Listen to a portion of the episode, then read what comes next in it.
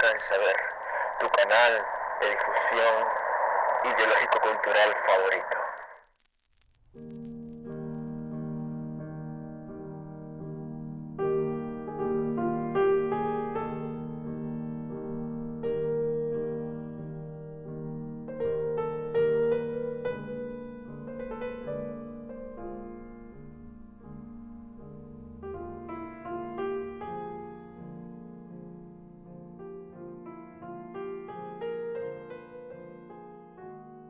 Muy buenas, sean todos bienvenidos a un nuevo episodio del podcast de Biblioteca El Saber.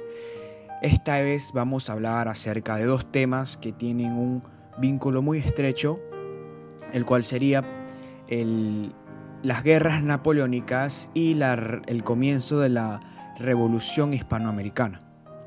Para el día de hoy tenemos un invitado muy pero muy especial, que es nuestro amigo Iván, eh, él es licenciado en Historia por la Universidad de Alicante, especializado en Historia Moderna y Contemporánea. A su vez, tiene máster en Educación por la Universidad de Alicante. Es profesor de secundaria y bachillerato de Geografía e Historia. También es el dueño de la cuenta de Instagram Historia para Todos, que es arroba para todos historia. Y a continuación los vamos a dejar con nuestro amigo Iván que les va a explicar acerca de lo que sucedió en las guerras napoleónicas.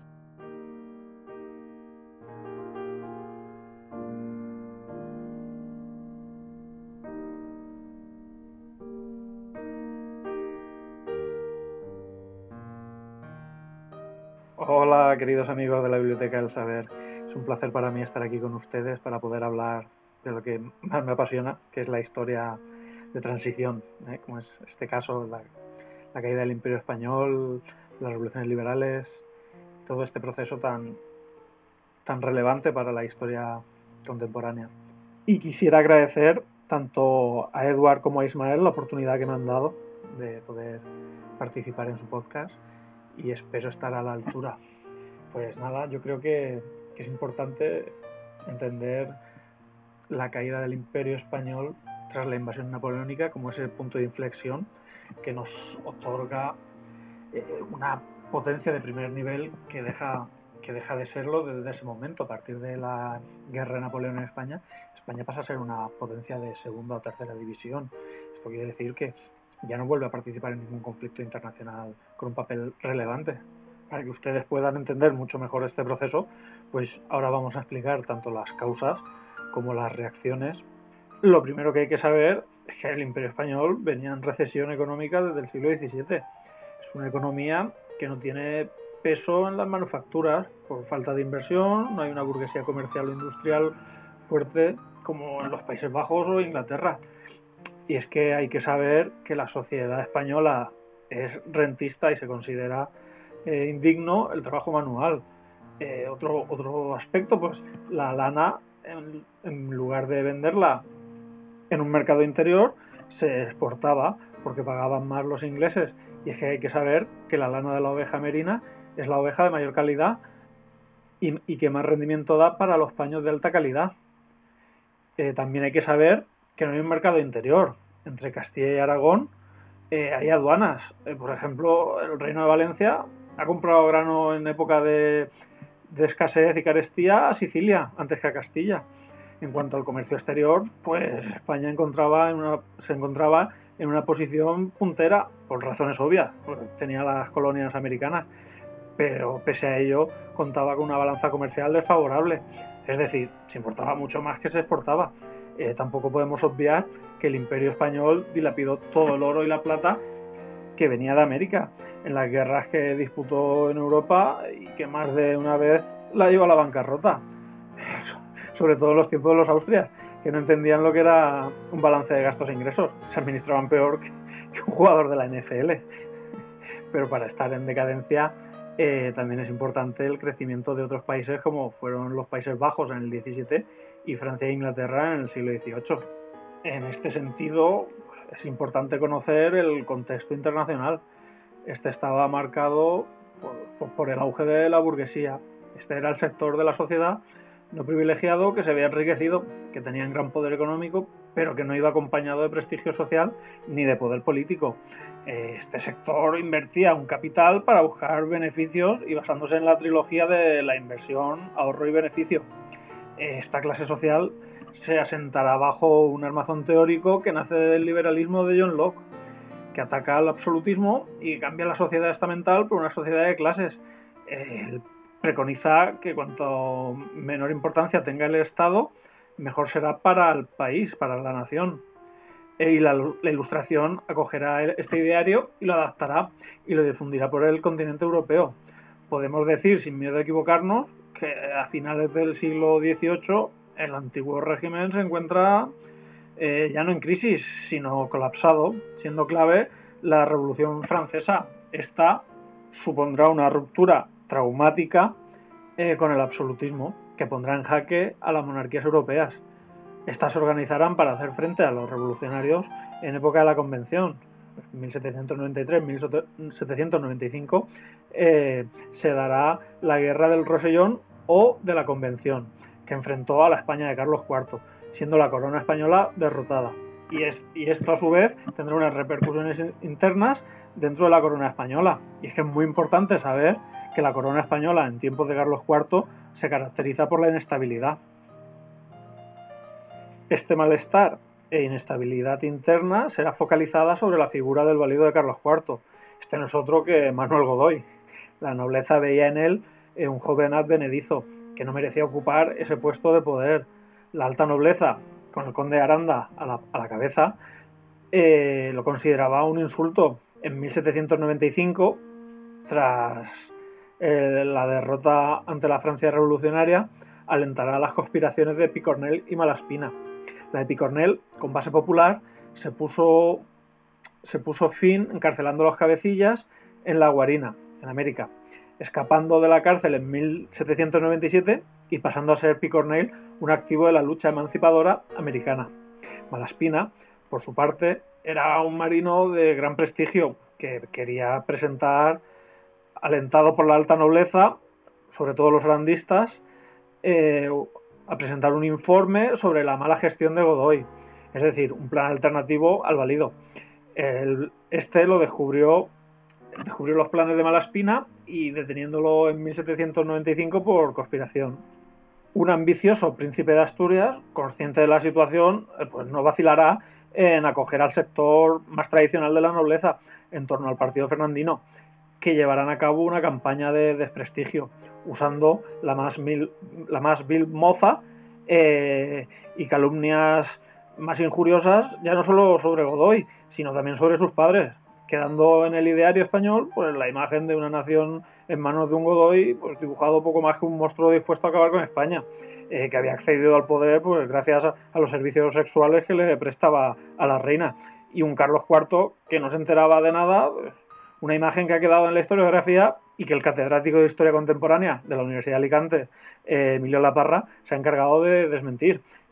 Y nada, pues en 1807 Carlos IV otorgará eh, el tratamiento de Alteza Serenísima, eh, algo que el príncipe de Asturias verá como una conspiración hacia él, dando un paso más, más allá, orquestando la conspiración del Escorial. Esta descubierta y un Carlos IV más padre que Rey pues decidió perdonar a su hijo, a Fernando. Y es que esta inestabilidad política en España pues se veía en el exterior, siendo Napoleón consciente de ello y que nos da una realidad política española que navegaba entre aires revolucionarios en el exterior y de conspiración en el interior. Y es en este punto que llegamos al motín de Aranjuez, donde el príncipe de Asturias, pues para agradecerle el perdón real tras el motín de, del Escorial, pues coincidiendo con el Día del Padre, pues le regaló otro motín. Este bien orquestado. Acabó con Godoy encerrado y con su padre abdicando el mismo Día del Padre a favor de un príncipe de Asturias que ya pasaba a ser Fernando VII. En este sentido, pues Napoleón desconfiado de un poco honorable Fernando VII y ante la imposibilidad de reponer a Carlos IV por su desprestigio entre el pueblo español, pues decidirá reemplazar a los Borbones por un Bonaparte, llegando José I Bonaparte, hermano de Napoleón. Una jugada maestra, esta la de Napoleón, pues sin uso de la fuerza pasa a controlar el imperio español, las colonias americanas incluidas. Y no hay que olvidar que desde 1807, tras la firma del Tratado de Fontainebleau, eh, entre Godó y Napoleón, pues permitirá el paso de tropas francesas por, por los Pirineos para ocupar Portugal. En consecuencia, pues el malestar con las tropas era patente. El pueblo español, cansado de convivir con las tropas napoleónicas, entrará no pocas veces en conflicto, sobre todo en Madrid. Ante esta situación, pues tenemos el contexto perfecto para el alzamiento nacional. Este será el mitificado 2 de mayo de 1808, la nación en armas. Y digo mitificado porque es el mito fundacional de la nación española, entendida eh, nación como una construcción artificial, ¿de acuerdo? Eh, este 2 de mayo, pues es más alentado que espontáneo, ya que coincide con la pretensión de trasladar a Bayona a los hijos menores y nietos de Carlos IV, y no será hasta el 23 de mayo que se considere la fecha oficial de la guerra contra, contra el francés, coincidiendo con las abdicaciones de Bayona. ¿Por qué se levanta la nación en armas en ese momento? Pues muy sencillo, es la primera vez que el pueblo español decide elegir a su rey. Paradójico, pues Fernando VII es el paradigma del absolutismo, pero la historia suele ser paradójica. Y creo que llegado a este punto, pues es conveniente cambiar de tercio y escuchar a, a nuestros compañeros. Muchas gracias.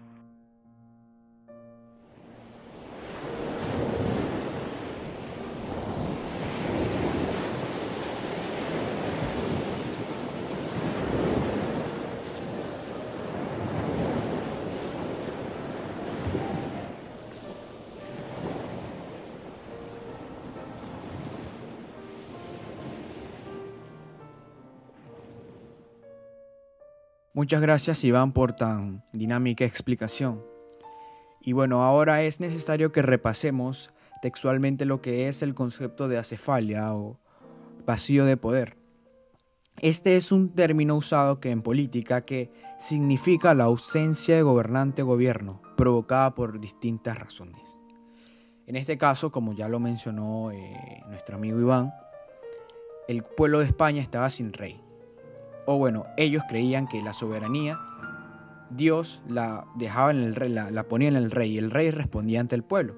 Pero en este caso, al no haber rey, la soberanía recaía directamente en el pueblo.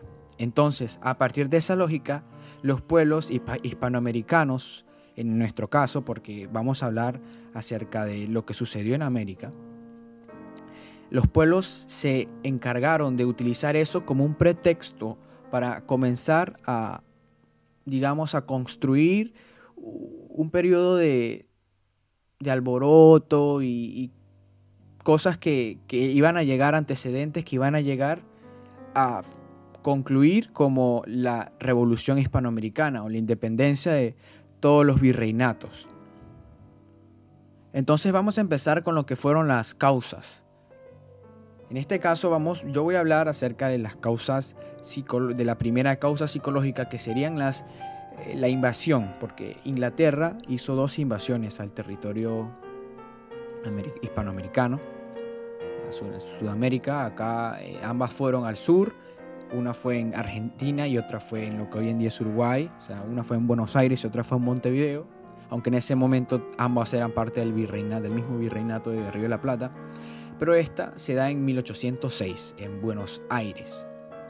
Fue comandada por el militar británico Beresford.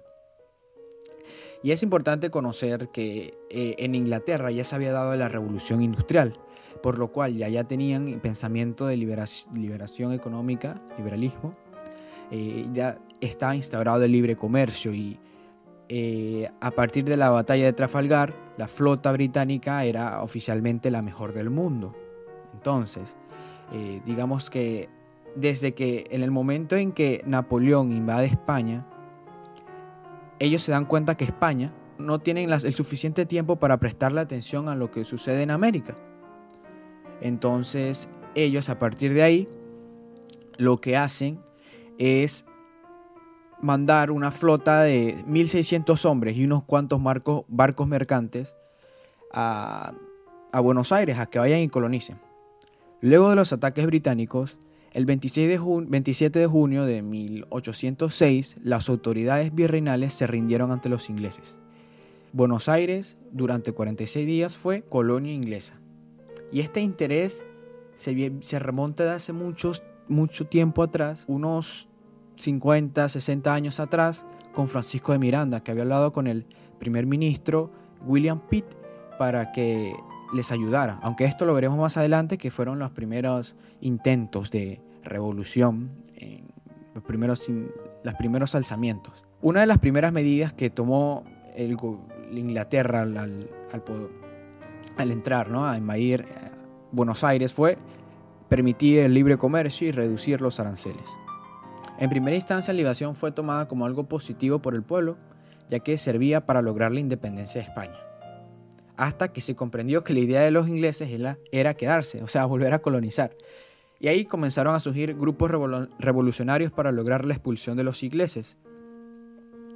En este momento se empieza a crear eh, distintos como batallones dentro de Buenos Aires que van a organizar su autodefensa de la mano del Niers, que fue un militar francés que estuvo a las órdenes de, la corona española y se encargó de liberar la ciudad. Entre esto destaca la creación de los patricios del ejército, que ellos serán posteriormente, tomarán un cierto protagonismo a la hora de, de pelear por la independencia de, Argentina.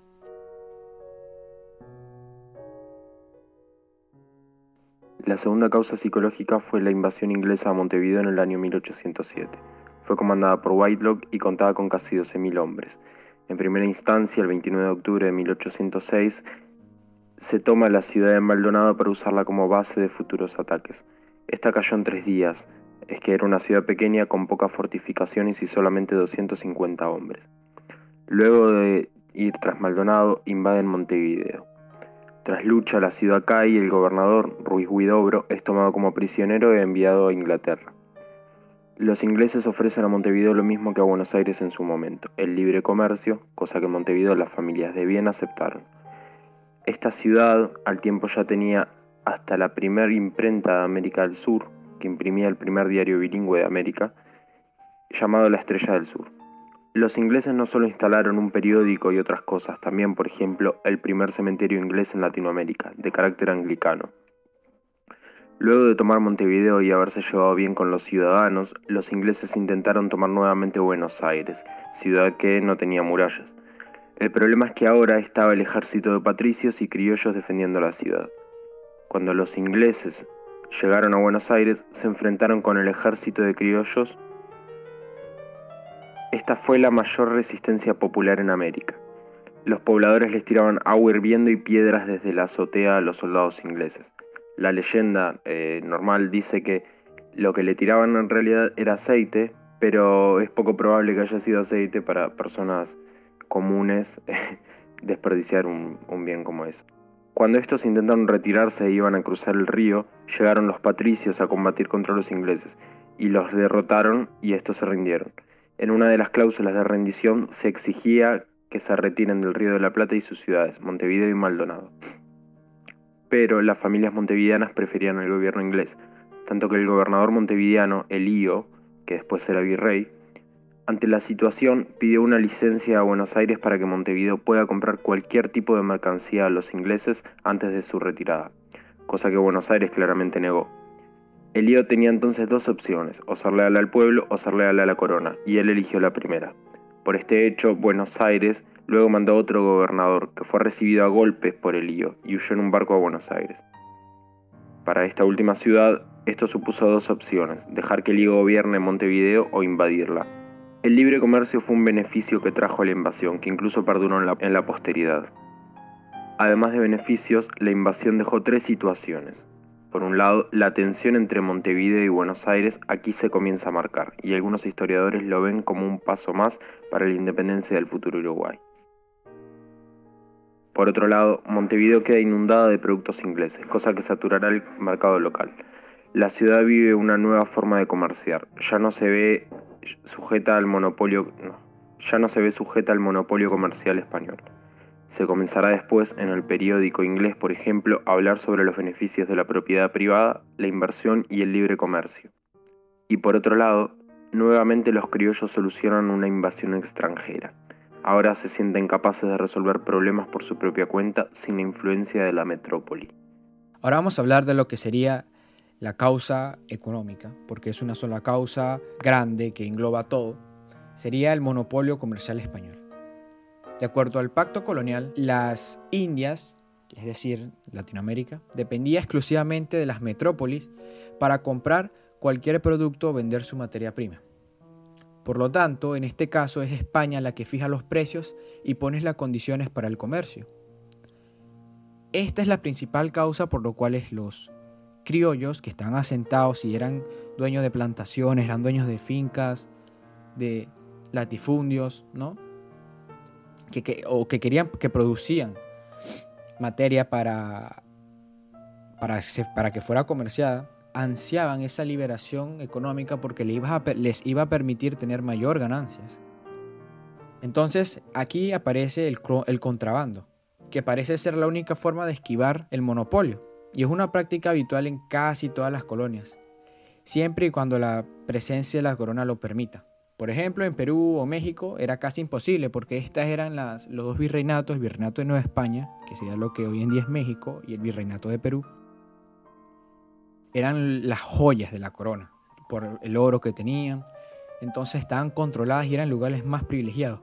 Pero, por ejemplo, en, el, virreinato de Río de la Plata y en el virreinato de Nueva Granada, que es lo que sería Colombia, eh, Ecuador y Venezuela, el contrabando y los piratas que había era asombrosamente grande.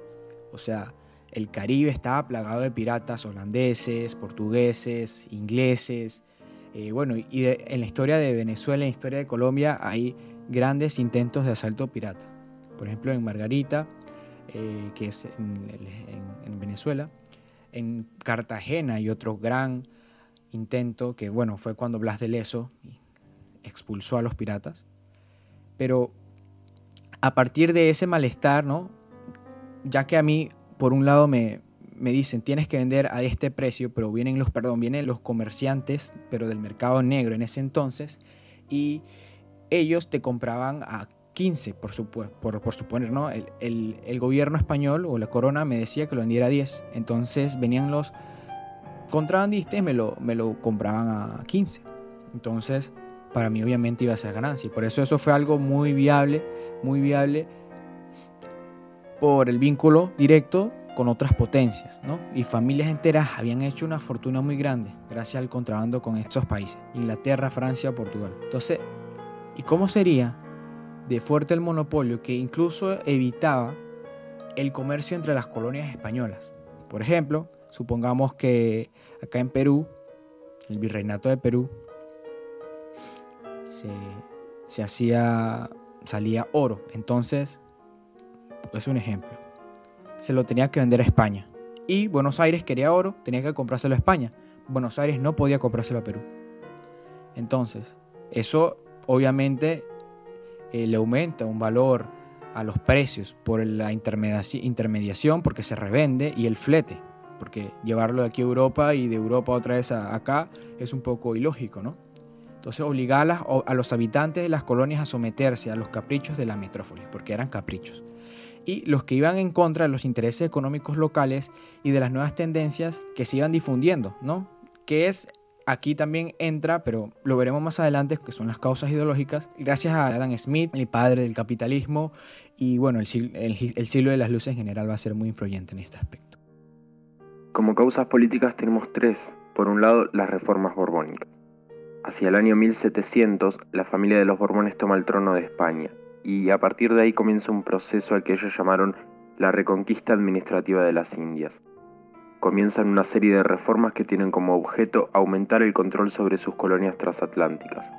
Algunas de las medidas más importantes implementadas fueron 1. Creación de dos nuevos virreinatos, Nueva Granada y Río de la Plata. Esto se hizo para controlar mejor las zonas de América.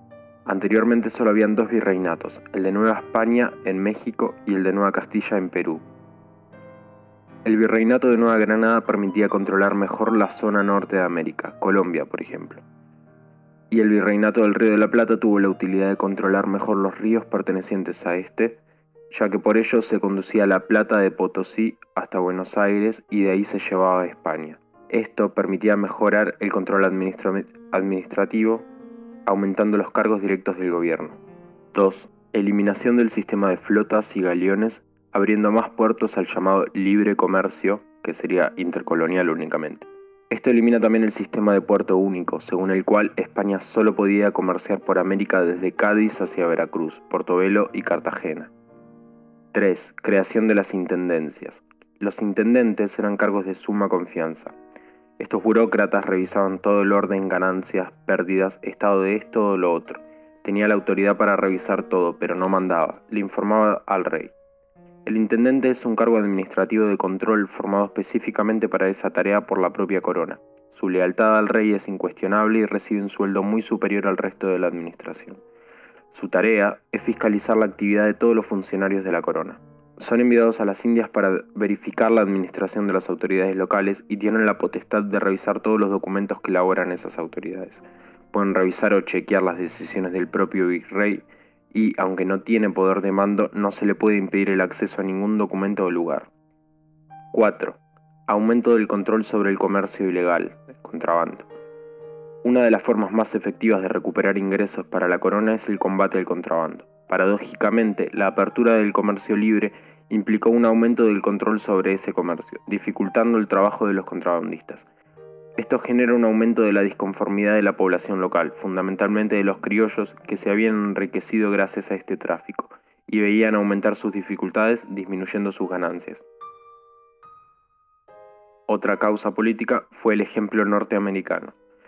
La independencia de las colonias inglesas en América del Norte en 1776 se convierte en un ejemplo a seguir por los criollos hispanoamericanos, teniendo en cuenta que un grupo de colonos organizados fue capaz de expulsar a un imperio de los más poderosos. Incluso la organización que asumieron estas colonias se convierte en una especie de faro a seguir por los criollos, tanto así que el sistema federal es adoptado por la mayoría de los nuevos países, aunque por razones diferentes. Cabe destacar también que la Revolución Francesa no fue menos importante, fue también un ejemplo para las colonias. Y la tercera causa política es la situación europea. En 1808 Napoleón ocupa España dando inicio a la llamada Guerra de Independencia Española. Las abdicaciones de Bayona dejaron en el trono al hermano de, Napoleón, José Bonaparte, quien era desconocido por el pueblo. Para llenar ese vacío de poder, teniendo en cuenta que el rey Fernando VII se encuentra prisionero de Napoleón, los españoles consideran que la soberanía que ellos habrían dejado en manos del rey vuelva al pueblo ante su ausencia. Para sustituir ese poder y dar orden a la soberanía, se habían creado juntas de gobierno en las principales ciudades, además de una junta central gubernativa, primero ubicada en Madrid, y en la medida en que los territorios y en la medida en que los franceses dominaban más territorios, pasó a Sevilla y finalmente refugiándose en el puerto de Cádiz, protegido por la flota británica. Esta situación de acefalía del poder español repercute enormemente en sus colonias americanas.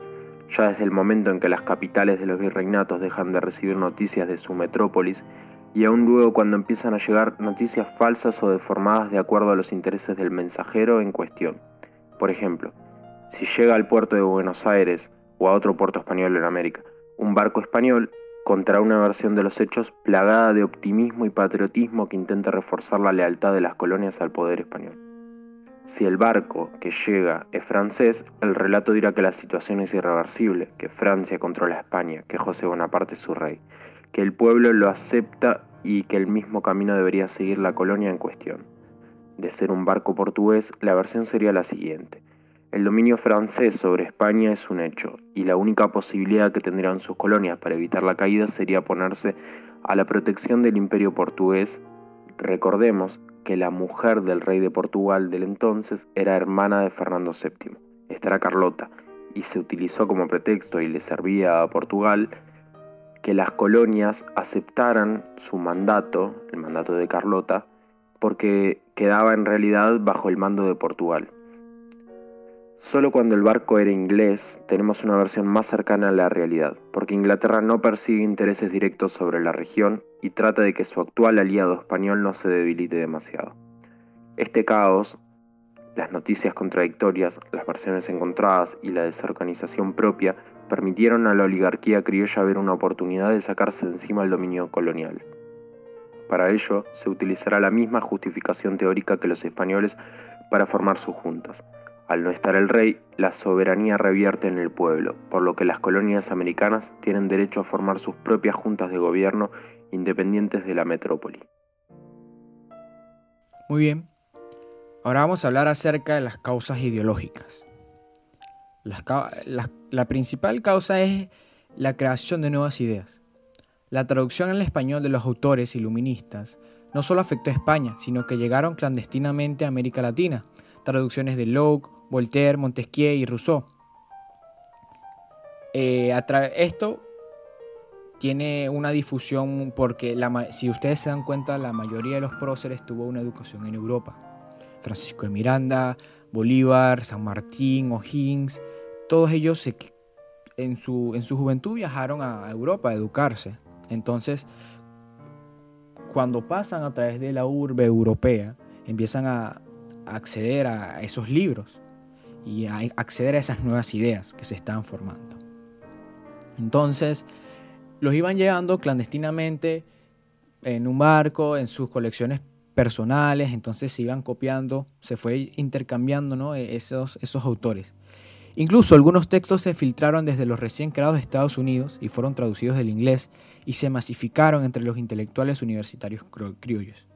Esto le dará a la revolución un carácter más ideologizado.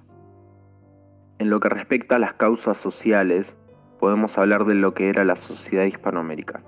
Esta era prácticamente una pirámide y de hecho así se estudia. En la, en la, parte superior estaban los españoles, bueno, más bien, estaban los blancos y dentro de los blancos los españoles más arriba y debajo los criollos. Debajo del escalón de los blancos se encontraban los mestizos, debajo de este último los indígenas y al final de todo los negros. Vamos ahora a hablar de cada uno de estos escalones. Por un lado, de los blancos. Los blancos, como dijimos, eran dos, los españoles y los criollos. Sobre los españoles podemos decir que, al haber nacido en España, llegan a América con todos los privilegios que le otorga la corona. Son súbditos de primera, para los que son reservados los mejores cargos en la administración, ejército y licencias comerciales incluso. El acceso a estos privilegios garantizaba a los españoles peninsulares lograr en poco tiempo poder y fortuna, por otra parte, los criollos son hijos de los españoles, nacidos en América.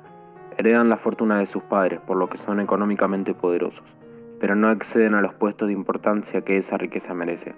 Y tampoco pueden aumentarla legalmente, ya que el comercio legal es monopolizado por los españoles recién llegados. En el aspecto político quedan relegados a tareas de tercer orden, tales como los cabildos, órganos municipales encargados de la administración de las ciudades importantes, pero sin capacidad de definición en ningún aspecto importante. Los cabildos se convirtieron entonces en instrumentos importantes para la definición política local, solo por el hecho de incluir entre sus miembros a las oligarquías criollas. Esta postergación de todos los criollos en los lugares importantes de definición por la corona era tomado como una muestra de desconfianza de las autoridades. Esto llevó a un creciente rencor de los desplazados para con sus propios padres, los españoles.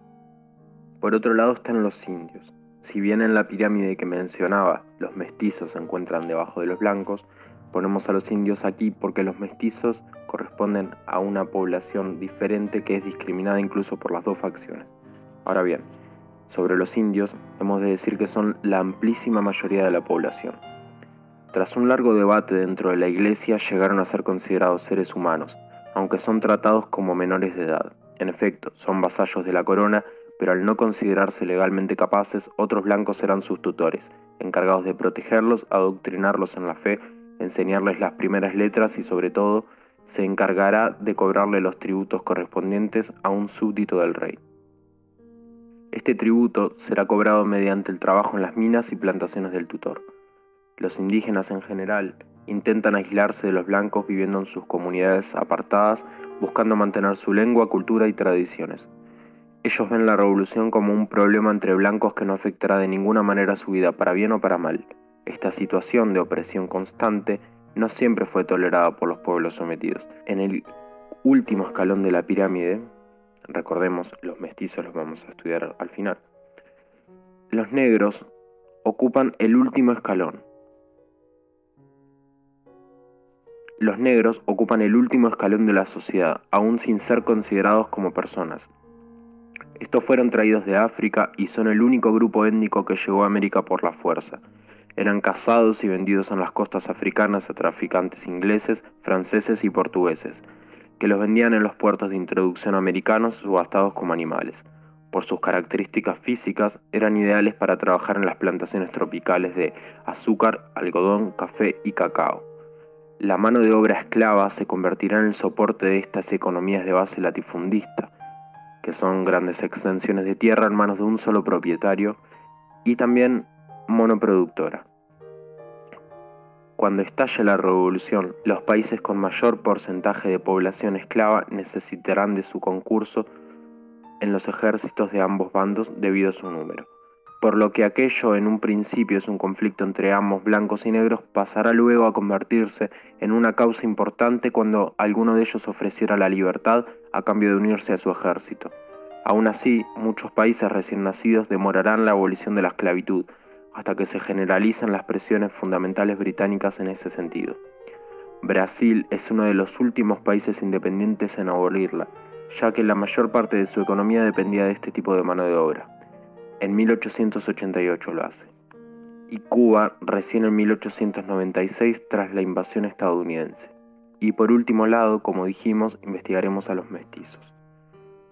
Al no poder pertenecer completamente a ninguna de las dos razas de origen, en, en general son despreciados por ambas. Generalmente tienen una madre indígena y un padre blanco, pero este jamás reconocería a su hijo. Si bien pueden desempeñar cualquier tarea, les tienen reservados los trabajos más humildes, y aquellos que tienen la suerte de educarse y hacer fortuna utilizarán todos sus recursos para intentar convertirse en blancos comprando en la iglesia el llamado certificado de blancura, lo que los convertiría legalmente en blancos, aunque ese reconocimiento nunca sería tal de parte de los europeos criollos o no criollos. En el momento de la revolución serán un factor decisivo porque servirán de puente entre dos pueblos y liderar a los indígenas para apoyar la causa de los criollos independistas. Al ser más cultos y aceptados que los propios indios, pueden aglutinarlos detrás de su liderazgo. Muchos de los caudillos independistas de hecho eran mestizos.